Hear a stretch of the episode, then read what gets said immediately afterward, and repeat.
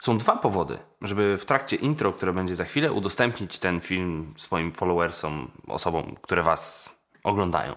Pierwszy powód jest taki, że ten film jest o tym, co to znaczy być ważnym i jak być ważnym dla osób, z którymi pracujemy i dla siebie. A drugi powód jest taki, że to jest 100. film na tym kanale. I byłoby super, gdyby z tej okazji świat usłyszał o tym, co ja tutaj robię. No to intro.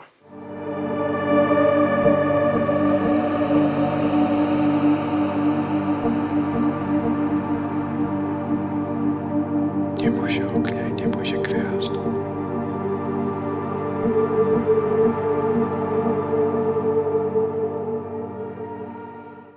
Nam zależy na tym, żeby to, co robimy, było ważne.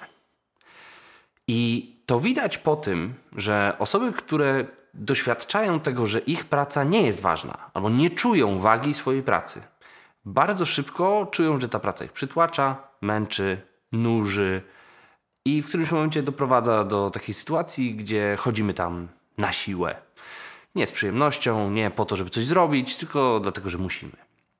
Zatem poczucie, że nasza praca jest ważna, jest jednym z ważniejszych elementów, który zapobiega wypaleniu zawodowemu.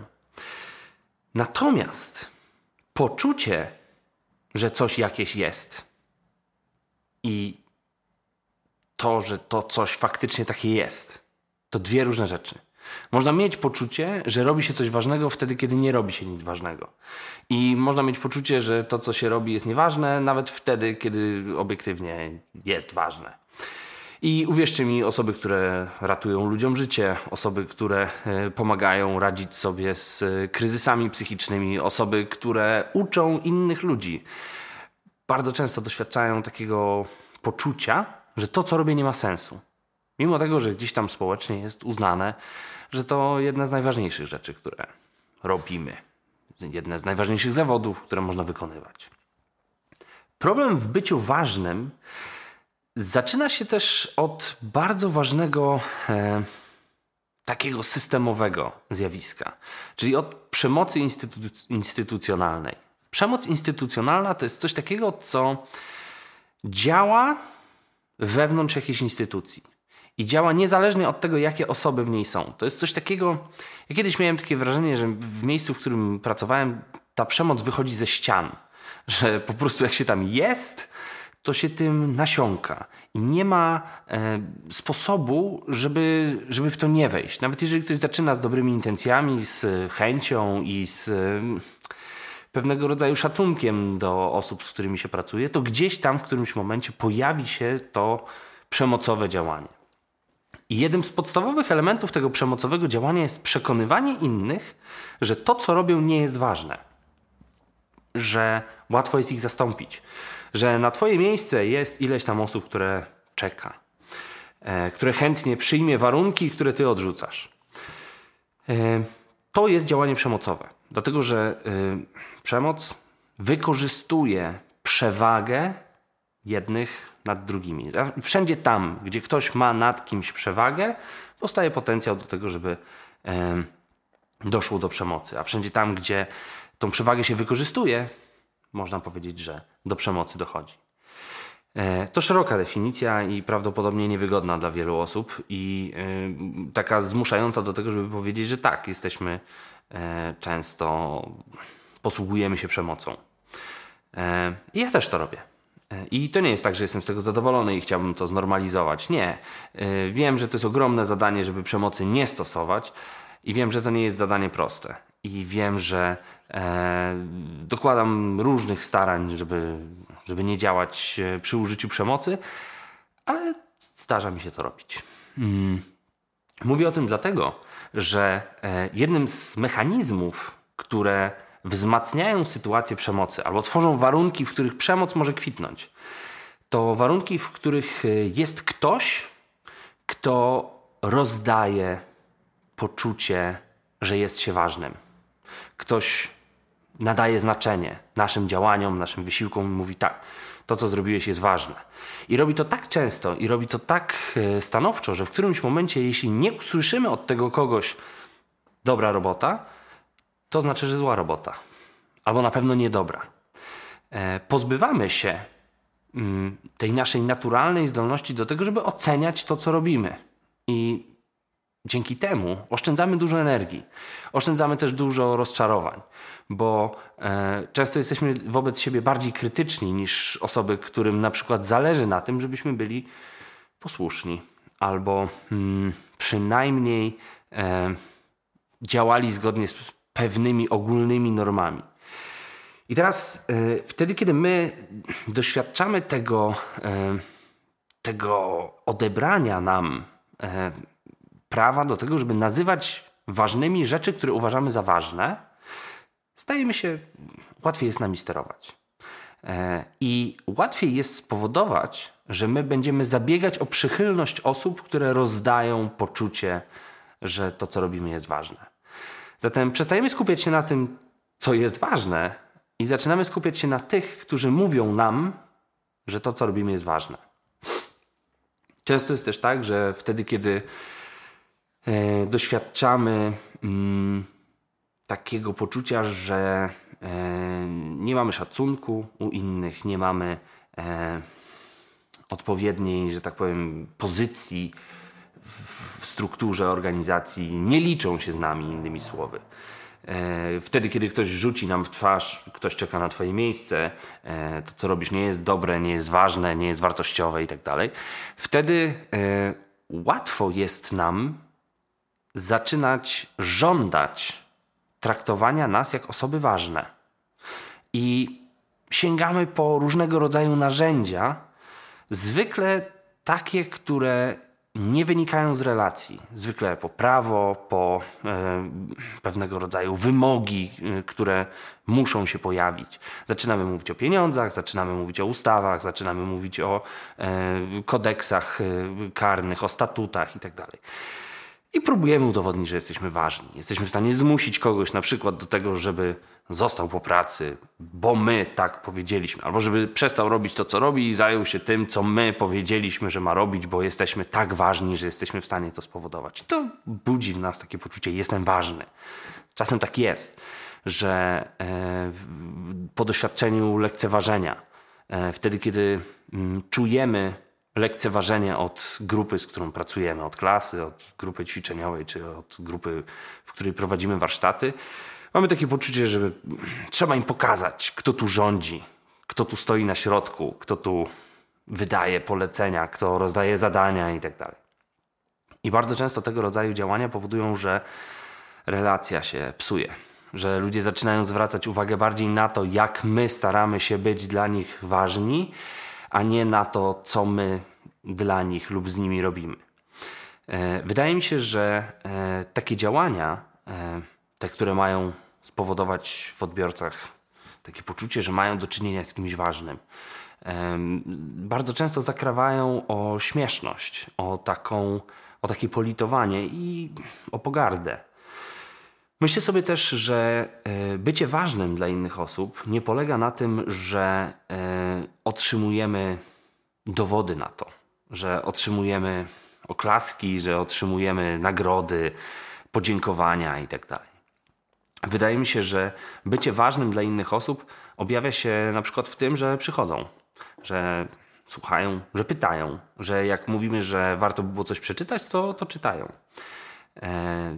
W tym gdzieś jest ukryty komunikat, robię to, bo ty, nauczycielu, osobo zadająca zadanie, jesteś ważną dla mnie osobą. I wydaje mi się, że w wielu sytuacjach w moim doświadczeniu było tak, że miałem takie poczucie, że to, co ja robię, jest częścią systemu i to system jest ważny, a nie ja. A nie jako część tego systemu. I to powodowało, że dochodziłem do takiego wrażenia, że po pierwsze nie da się nigdy skończyć roboty, która jest do zrobienia, że ja zawsze jestem do tyłu, a to w związku z tym opóźnia cały system. Ja w tym systemie nie jestem ważny, ale ważny jest ten system. I ważne jest, żebym ja nadążał, bo jak nie nadążam, no to cierpi cały system, a to przecież on jest ważny, a nie ja. No jest pewnego rodzaju również społecznie akceptowana wizja osoby skromnej. Osoby, która nie zwraca na siebie uwagi, nie krzyczy do wszystkich: patrzcie na mnie. I wydaje mi się, że to może niektórych powstrzymuje. Wydaje mi się, że powstrzymuje nie tych, co trzeba. Wydaje mi się, że ludzie, którzy są odporni na to, to są bardzo często osoby, które chcą być ważne, ale nie chcą wykonać pracy, która jest potrzebna do tego, żeby być ważnym. I prowadząc ten kanał, prowadząc zajęcia dla studentów, prowadząc zajęcia dla różnych osób, prowadząc poradnictwo psychologiczne, bardzo często dochodzę do takiej myśli, że robię coś dla tych osób nie dlatego, że to mój obowiązek, to moja praca, tylko dlatego, że to jest ważne. Dlatego, że ważne jest, żeby coś było zrobione porządnie, było zrobione tak dobrze, jak tylko potrafię. Dlatego, że to jest dla mnie ważne. I widzę, że robiąc rzeczy w ten sposób, uznając swoją pracę samemu za ważną, stajemy się ważnymi osobami w życiach osób, z którymi pracujemy. To, co robię, jest ważne. Dla mnie jest ważne. Nie potrzebuję, żeby mi ktoś powiedział, że to jest ważne. I byłem przekonany, że tak jest. Natomiast pracując w dość aktualnie, w dość sprzyjających warunkach, jeśli chodzi o osoby, z którymi pracuję, dochodzę do wniosku, że to nie jest tylko we mnie. Że waga tego, co robię, nie może być tylko i wyłącznie moim zadaniem. I to nie chodzi o to, żeby ktoś przychodził i mi dziękował. Natomiast chciałbym czuć, że to, co robię, jest ważne. Nie tylko dla mnie, że jest ważne dla tego całego systemu. I tak, jednym z fajniejszych sposobów, żeby pokazać komuś, że coś jest ważne, jest to, żeby godziwie płacić. Natomiast nie spodziewam się tego, zwłaszcza w edukacji. W związku z tym musi być jakaś inna droga. Musi być równoległa droga do tego, bo to wcale nie znaczy, że godzę się na niepłacenie ludziom w edukacji. Absolutnie nie. Natomiast mam też takie przekonanie, że gdyby zasypać osoby uczące pieniędzmi, to wcale nie czułyby się ważne. Jest jeszcze kilka innych rzeczy. Jedną z tych rzeczy jest to, że osoby, które są naszymi zwierzchnikami, osoby, które nas zatrudniają, wiedzą, co my robimy. Wiedzą, w jaki sposób my myślimy o tym, co robimy, i pytają nas o opinie i faktycznie słuchają naszych opinii. Jest taka myśl, która pochodzi od Emily Barker, która mówi, że jeżeli ktoś zatrudnia kogoś ze względu na jego wykształcenie. Ja jestem zatrudniony tam, gdzie pracuję, ze względu na moje wykształcenie. To nie jest tak, że ja jestem tylko świetnie gadam, albo dobrze się prezentuję, albo ładnie piszę po tablicy. Nie. Ja skończyłem studia, mam wykształcenie. I to wykształcenie wymaga, żebym analizował i rozumiał to, co się dzieje dookoła mnie. I elementem tego mojego zatrudnienia jest to, że ja dzielę się moją opinią. Nawet wtedy, kiedy ona jest niewygodna, wtedy, kiedy druga strona nie chce jej usłyszeć. Ale myślę sobie, próbowałem wymyślić jakąś taką metaforę, która byłaby adekwatna do sytuacji, w której widać pewnego rodzaju absurd. Więc wyobraź sobie, że istnieje organizacja, która zatrudnia kierowcę. Dobrego kierowcę, takiego doświadczonego, takiego, który potrafi zaparkować tira tyłem, nie wpaść do rzeki, w ogóle jeździć po wąskich dróżkach włoskich i tak dalej. Mega typ kierowca, po prostu super ekstra. No i organizacja głównie zajmuje się tym, żeby dostarczać różne rzeczy. W związku z tym, że klientów jest niewielu, no to ten kierowca siedzi. Siedzi i się nudzi. Organizacja nie ma jakiegoś super powodu, żeby go zatrudniać do wożenia rzeczy, ale też ma swoje potrzeby takie transportowe, powiedzmy, między filiami. I zamiast wykorzystywać tego kierowcę, zaprasza pracowników biur, osoby sprzątające, do tego, żeby na własnych rowerach rozwoziły towar. I teraz patrzcie, siedzi sobie wykwalifikowany kierowca, który właściwie do rozwożenia rzeczy został zatrudniony, ale do rozwożenia rzeczy na zewnątrz firmy, bo wewnątrz firmy nie ma kogoś, kto powinien się tym zająć. I robią to osoby, które są niewykwalifikowane, nie chcą tego robić, robią to źle i robią to z bólem i z poczuciem bezsensu. I bardzo często taka właśnie sytuacja się pojawia wtedy, kiedy zatrudnia się eksperta w jakiejś dziedzinie, ale nie korzysta się z jego ekspertyz. Nie pyta się go o zdanie.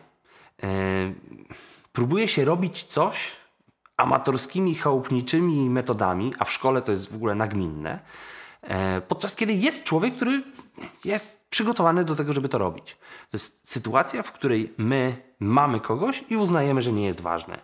Albo może inaczej, że jest tak strasznie ważny, że tymi rzeczami na pewno nie będzie się zajmował. Myślę sobie o tym, bo trochę się czuję w takiej sytuacji w wielu obszarach, w których pracuję, gdzie można by było skorzystać z refleksji psychologicznej i zapytać, co psycholog na to. Nie co psychologia, tylko co psycholog na to.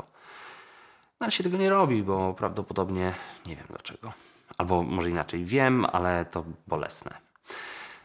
Więc myślę sobie, że pokazywanie innym osobom, że są ważne, jest między innymi w tym, że pytamy ich o opinię i faktycznie działamy potem na podstawie tych opinii. Wydaje mi się, że bycie ważnym odbywa się przez budowanie relacji. Przez to, że ja wiem, co robisz, ja wiem, jak to robisz, ja wiem, jakie wartości przyświecają tobie w robieniu tego. I ja też mówię ci, zatrudniając kogoś, jaką to ma wartość dla całości. Bo może być tak, że osoby, które są skoncentrowane, na przykład tak jak ja, na uczeniu innych ludzi, nie widzą tego, jak to wpływa na całą organizację, tylko widzą swoje grupy, swoje tam powiedzmy osiągnięcia. Zatem w edukacji jesteśmy ważni. Większość z nas jest ważna dla osób, które uczą się od nas. Jesteśmy ważni dla organizacji, w których jesteśmy i to nie chodzi o to, że da się nas zastąpić, bo da się nas zastąpić. Tylko to, że da się nas zastąpić wcale nie powoduje, że nie jesteśmy ważni. Że nasze zadania nie są ważne. No i w końcu myślę sobie, że to się wszystko zaczyna od samodzielnego uznania siebie i swojej pracy za ważne. Za ważne dla mnie. Za tym idzie zaproszenie osób, które uczymy do tego, żeby też pomyślały przez chwilę o tym, co my robimy, jako o czymś, co może być ważne dla nich. I przez te niebezpośrednie działania zyskujemy w oczach osób, z którymi pracujemy i stajemy się dla nich ważni. Natomiast to nie koniec. Naszym zadaniem jest też spowodowanie w instytucjach, w których pracujemy, że będziemy ważni dla ludzi, z którymi pracujemy. I że oni tą naszą ważność będą w odpowiedni sposób opłacać, będą wiedzieć, co robimy i będą znać nasze opinie i brać je pod uwagę w swoim działaniu. To jest ważny temat i na pewno to nie jest koniec tej refleksji. Natomiast chciałem zacząć od tego, że zacząć temat bycia ważnym, bo wydaje mi się, że jest tutaj dużo takich właśnie fałszywych albo narzuconych społecznie skromności, które często powodują, że przestajemy robić rzeczy dlatego, że są ważne, a zaczynamy robić rzeczy po to, żeby być ważnymi. Do zobaczenia.